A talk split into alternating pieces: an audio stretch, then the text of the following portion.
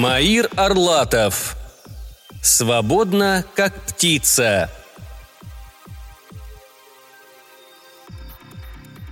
Я сбежала. О боже, какое это счастье! Наконец-то вырваться из заключения. Вырваться из помещения, надо сказать, довольно просторного, с одним окном, через которое я часами смотрела в чужой мир.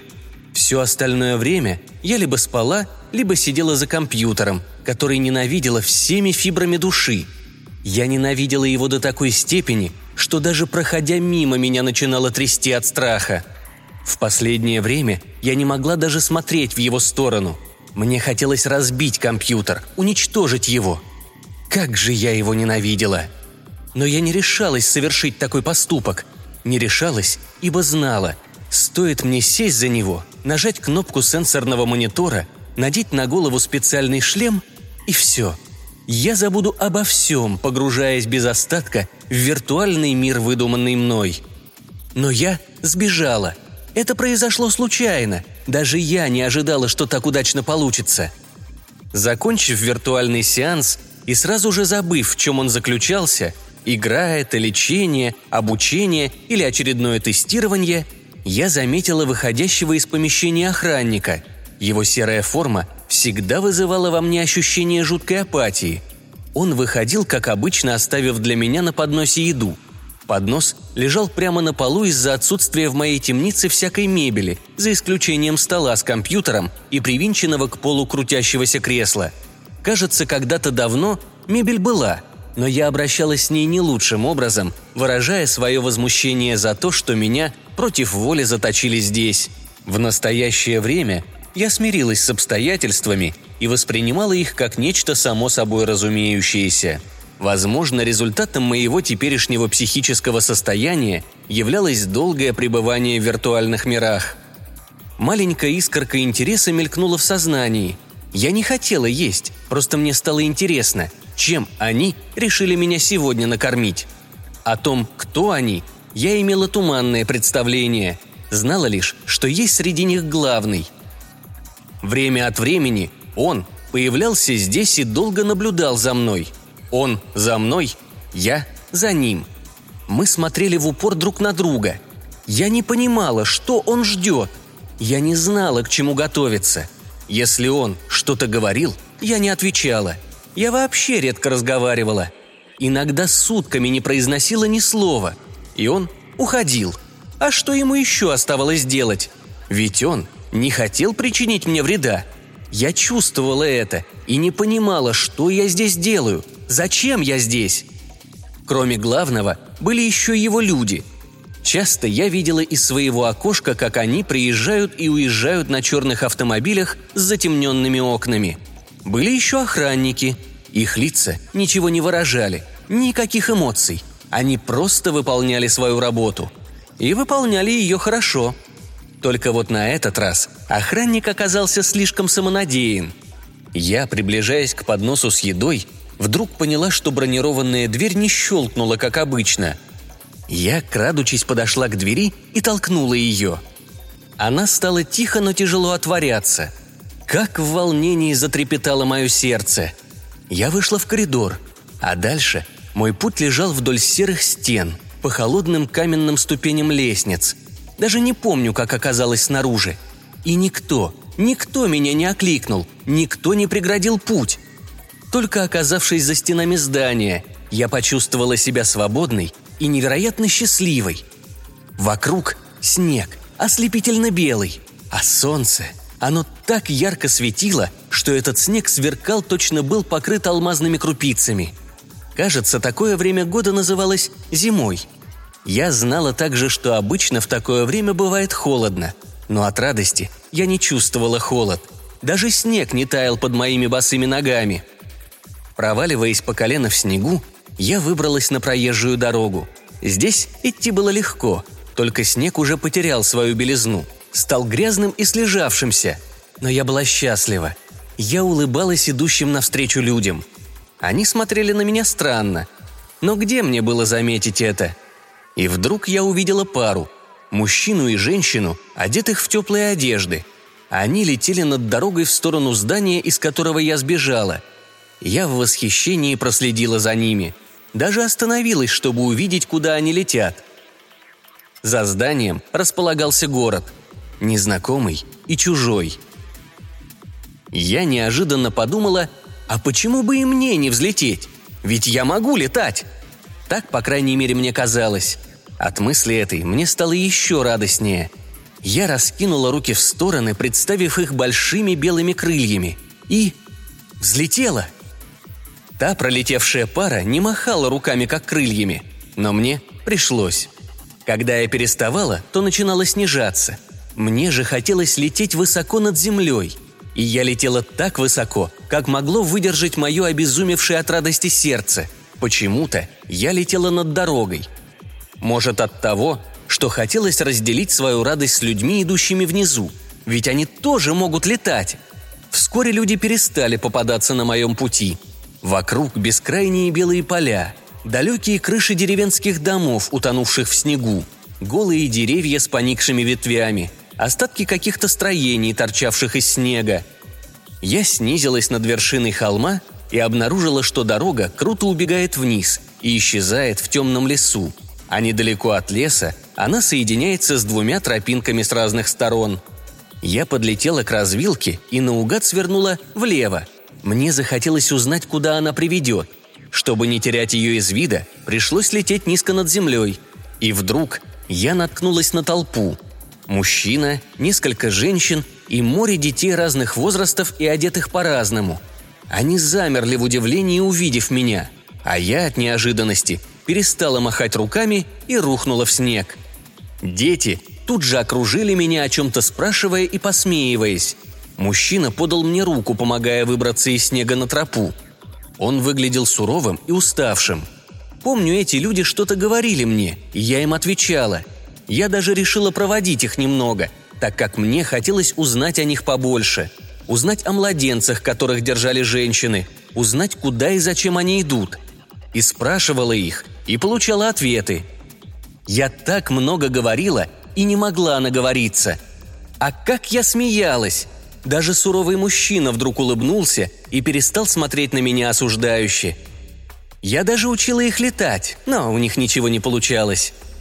Подходя к дороге, я вдруг увидела, как на холме появился автомобиль, сверкнувший на солнце зеркальным блеском затемненных окон и чернотой корпуса. «Прячьтесь!» – что из силы выкрикнула я. «Они вас поймают!» И в ту же секунду все бросились в рассыпную. Кто к лесу, кто стал зарываться в снег. Я повернулась и побежала по тропинке. Я могла взлететь и даже оторвалась от земли. Но какая-то усталость внезапно навалилась на меня.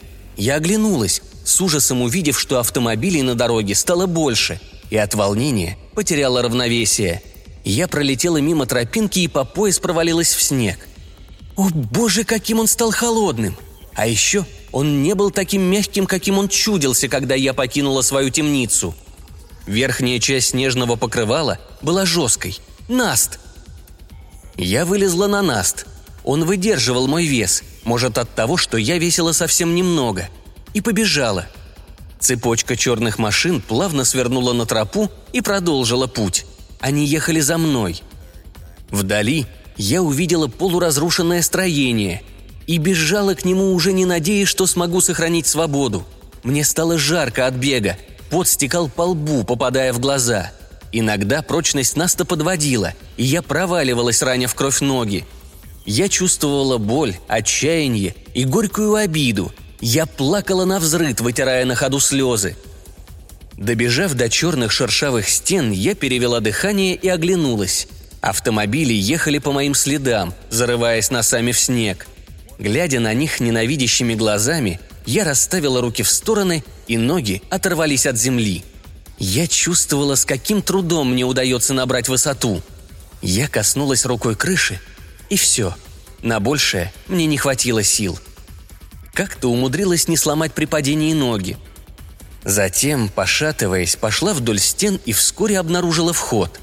Никакой двери, просто зияющая чернотой прямоугольная дыра – я шагнула внутрь и, словно загнанная в ловушку мышь, обижала все строение в поисках места, где можно укрыться.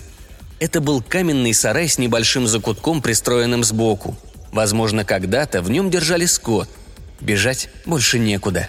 Я забилась в угол, обхватив колени руками. Через узкую щель в стене я могла видеть, как подъезжают автомобили. Меня трясло и от страха, и от холода. Платье на мне совсем промокло, а волосы превратились в сосульки. Я дышала с трудом, изо рта вырывался пар. В какое-то мгновение отчаяние достигло предела.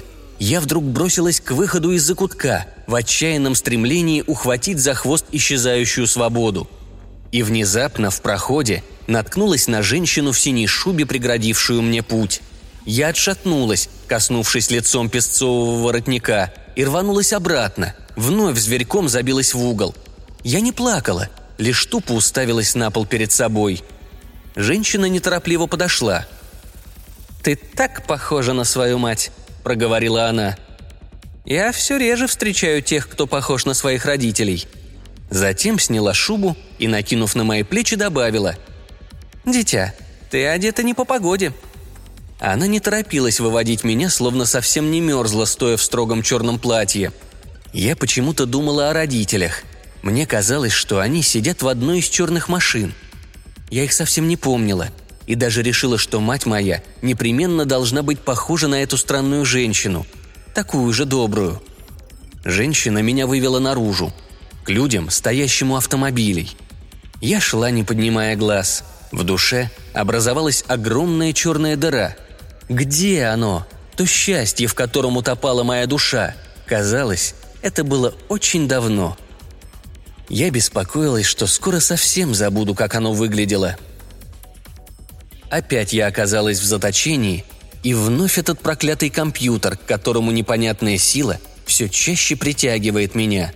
Ночами мне снились заснеженные поля и волшебное чувство полета. От тоски или по другой причине я заболела. Приходили врачи, заставляли глотать лекарства. Любое их появление я встречала с ужасом в сердце. Я никогда не смотрела на них, не хотела, чтобы они прочли в моих глазах ненависть и сделали что-нибудь плохое в отместку за неблагодарность. Он больше не приходил, но я знала, что он иногда наблюдает за мной через глазок в двери. Я порой съеживалась от страха чувствуя спиной его обжигающий взгляд. Глядя в окно, я совсем забывала о времени. Бывало, спохватывалась лишь когда наступала ночь.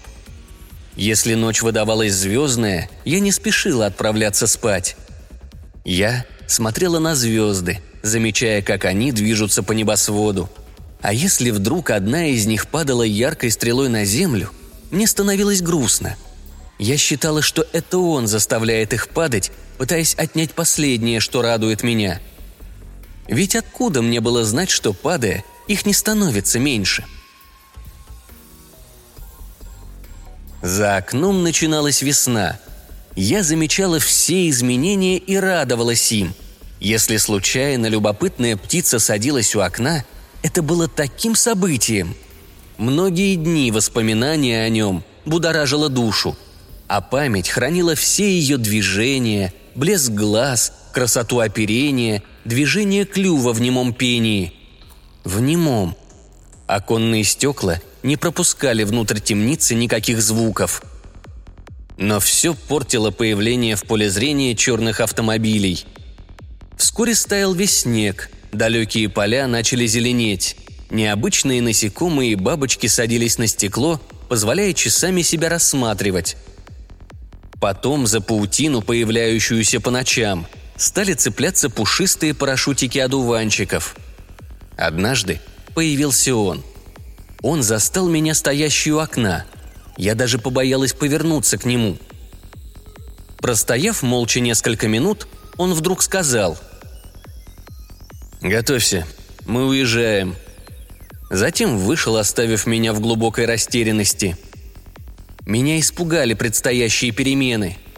Я смирилась с судьбой, иллюзией стабильности и не хотела ничего менять. Зачем куда-то ехать? Вскоре после его ухода вошли охранники и, бесцеремонно взяв меня за локти, повели за собой. Во дворе стояли черные автомобили. Затем, настойчиво толкая в бок, велели сесть на заднее сиденье одного из них. На этот раз Впереди около водителя сидел он. Раньше такого не бывало. Увидев, с кем мне предстоит ехать, я сжалась, превратившись в комок нервов, и закрыла глаза. Я ни о чем не думала. Я боялась о чем-либо думать. Ведь все мои мысли можно легко прочесть на лице. Мне было все равно, куда мы едем. Хотелось, наконец, забыться. Забыть все, особенно страх, который гложет и гложет изнутри. Противный и надоедливый, словно хроническая болезнь. Кто-то легонько тряхнул меня за плечо. Я открыла глаза, испуганно дернув головой. Он смотрел на меня в упор. Никогда еще я так близко не видела его глаза. Он кивком головы указал на дверь. Оказывается, автомобиль уже остановился и дверь открыта. Рядом стоял охранник, ожидая, когда я покину салон. Я вышла, понуро опустив голову, и остановилась. Под ногами росла зеленая трава с мелкими голубыми цветочками. Я слышала, как он вышел из автомобиля и, обойдя его, подошел ко мне. Коснувшись моего подбородка, заставил поднять голову. Некоторое время молча изучал мое лицо, потом сказал «Ты свободна». Я ему не поверила. «Ты свободна. Понимаешь? Уходи. Улетай куда хочешь». Я отступила на шаг и посмотрела по сторонам. За автомобилем, который привез нас сюда, находилось еще с десяток таких же. Люди в окружении охраны вышли подышать свежим воздухом или покурить. Нет, он не мог меня просто так отпустить. Это было бы странно. Он, без сомнения, решил застрелить меня, чтобы показать перед этими людьми свою удаль. «Улетай! Слышишь? И больше никогда-никогда не приходи в мои сны!» «Ты хочешь убить меня?» – с трудом проговорила я. Я так давно не произносила простых слов, что их пришлось выдавливать из себя. «Улетай!» – грубо бросил он, указав левой рукой в небо. Затем резко развернулся и, обойдя машину, вернулся в салон. Минуту спустя его автомобиль тронулся с места и, развернувшись, поехал обратно. Вслед за ним также начали разворачиваться остальные. «Улетай, дуреха!» – выкрикнул кто-то в окошко, выкинув на ходу сигарету. Я лишь отошла на шаг от дороги, чтобы меня не сшибли. Так и стояла, глядя им вслед. Я была ошеломлена, не ожидая ничего подобного. И вдруг счастье волной затопило меня. Я свободна. Я расставила руки в стороны и, представив их огромными крыльями, начала отрываться от земли – чем выше я взлетала, тем счастливее себя чувствовала. Жаворонок высоко в небе ответил на мою радость красивой трелью. Он был свободен, и я свободна. Свободна, как эта птица.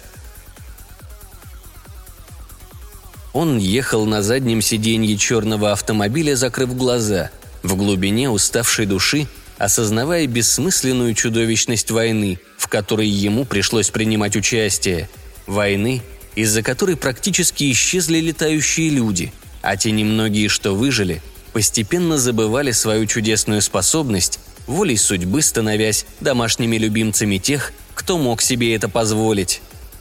Он оставил себе лишь сожаления и горькие воспоминания о тысячах сломанных жизней и одной отпущенной на волю –